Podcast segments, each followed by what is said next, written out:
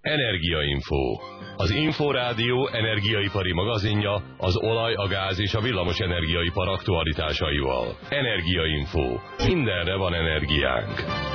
A műsor támogatója a Magyar Villamos Művek er té. Az évelei mini gázválság energiapolitikájuk átgondolására sarkalta az európai országokat. Az Energia Info ma esti műsorában a magyar energiapolitika és ellátásbiztonság lesz a témánk. A stúdióban a szerkesztő Hlavai Richárd. Jó estét kívánok! Energia Info.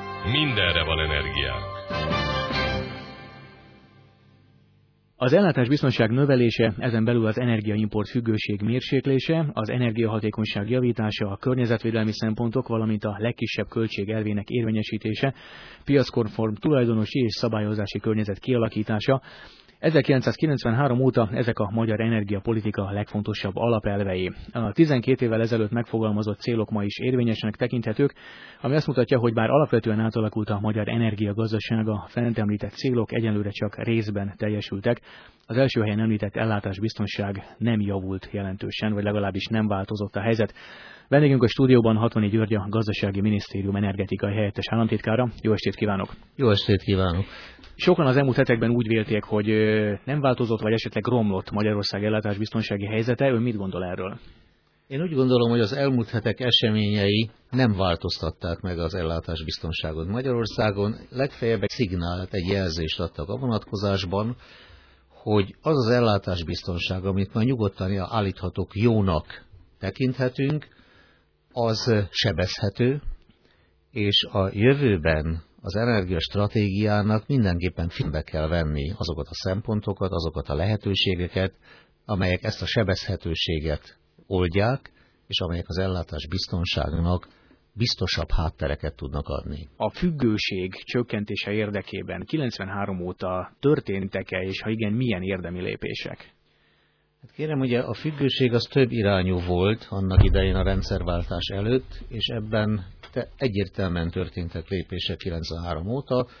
Ha belegondolunk, létezett annak idején a ká gé es té egyesített villamosenergia rendszere, és ebből a villamosenergia rendszerből Magyarország az ország villamosenergia szükségletének több mint húsz százalékát importálta, elsősorban ugye a hétszázötven kilovoltos és a kétezer-négyszáz kilovoltos vezetéken keresztül, annak idején deklaráltan is a hétszázötven kilovoltos vezeték erőműpótló vezetékként épült. Nos, tehát függőség volt ugye a villamosenergia ellátásban ilyen vonalon. Nyilvánvalóan függőség megvolt a gázellátásban, hiszen akkoriban összesen egyetlen egy gázvezeték jött az országba az akkori Szovjetunió területéről, keletről, tehát ugye orosz gázt hozott ide. Ezen túlmenően az energiaellátásban más szignifikáns függőség nem volt, ha csak nem nevezzük függőségnek az orosz fűtőelemmel működő, vagy az akkor szovjet fűtőelemmel működő paksi atomerőművet.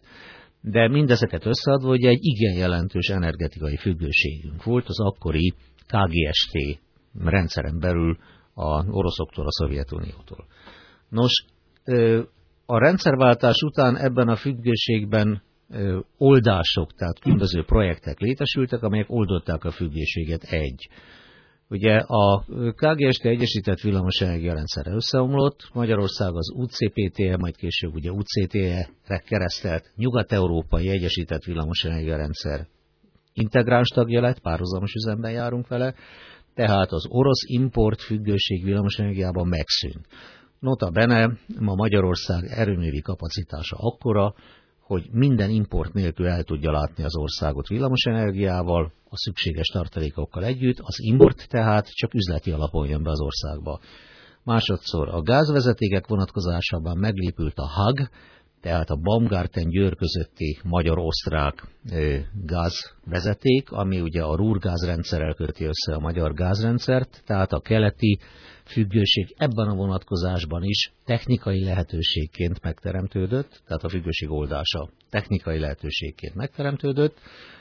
Harmadrészt pedig a paksi atomerőmű is ma tulajdonképpen a világon bárhonnan beszerezheti a fűtőelemet, a yellowcake-et, ugye a sárgaport. Üzleti kérdés az, hogy hol a legolcsóbb. Ma épp a legolcsóbb az orosz, tehát onnan szerzi be. Akkor vannak, akik úgy vélik, és az elmúlt heti adásunkban épp a MOL vezető közgazdásza Varró László tett arra egy elég markáns utalást, hogy az alacsonyan tartott gázárakkal a politika az elmúlt másfél évtizedben folyamatosan arra ösztönözte a lakosságot, hogy álljanak át gázra, minden más tüzelőanyagról, és hát a villamosenergia szektorban is egy jelentős növekedést látunk a gázfelhasználásban. Nem teremtett ez másfajta kockázatokat az energiagazdaságban? Nézd, az tény, hogy a gázfelhasználás az elmúlt két évtizedben Magyarországon folyamatosan nőtt. Jelen pillanatban ugye meghaladja a primer energiahordozó struktúrán belül a negyven százalékot. Ez európai viszonylatban is magas részarány. Kétségtelenül hozzájárulhatott az ára ahhoz, hogy főleg a lakosságot ugye a gáz felé orientálta. Ezen túlmenően azért a lakosságot orientálta a gázfogyasztás felé az, hogy a gáz ugye kényelmes, viszonylag könnyen lehet oda vezetni.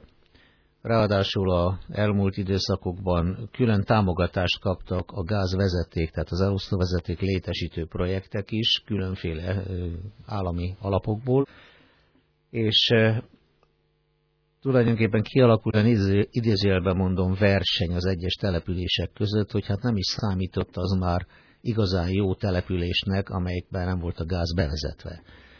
Tehát mindez azért hatott afelé, hogy a gázfogyasztás Magyarországon ma arányát tekintve viszonylag magas. Az erőmű felhasználás tekintetében én ezt nem, jelent, nem tartom kiugróan, kiemelkedően magasnak, pláne akkor, ha azt figyelembe vesszük, hogy a nagy erőművek azok tulajdonképpen bivalens tüzelésűek, tehát ugyanazt a blokkot nem csak gázzal, hanem tüzelőolajjal is lehet üzemeltetni. Vonatkozásban nincs meg a függés. Ami igazán erőművi vonatkozásban gázfüggő, azok a kis gázmotoros egységek, amelyek ma összesen a nyolcezer-ötszáz megawattos rendszerben csak mintegy háromszáz-háromszázötven megawattot képviselnek, tehát nem domináns a részarányuk.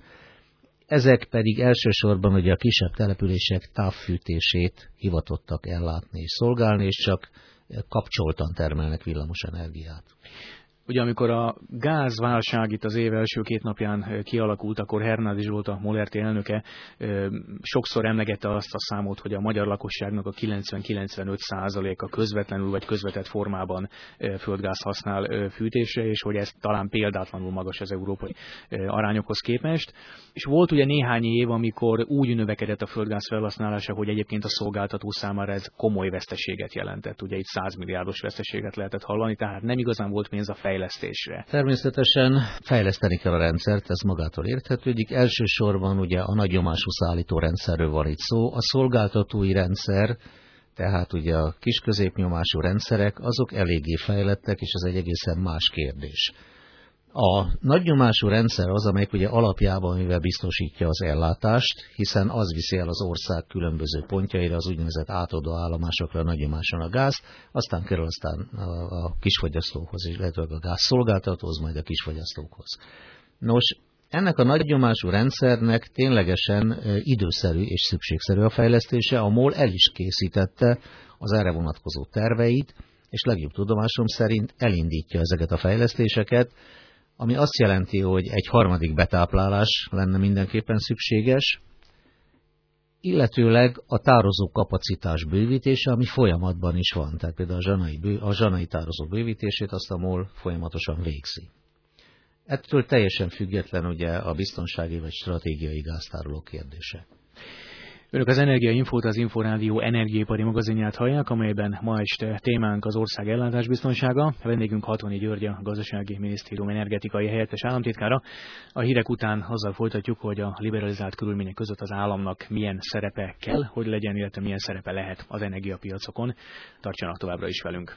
Energia Info, az Inforádió energiaipari magazinja, az olaj, a gáz és a villamos energiaipar aktualitásaival. Energia Info, mindenre van energia. Yeah.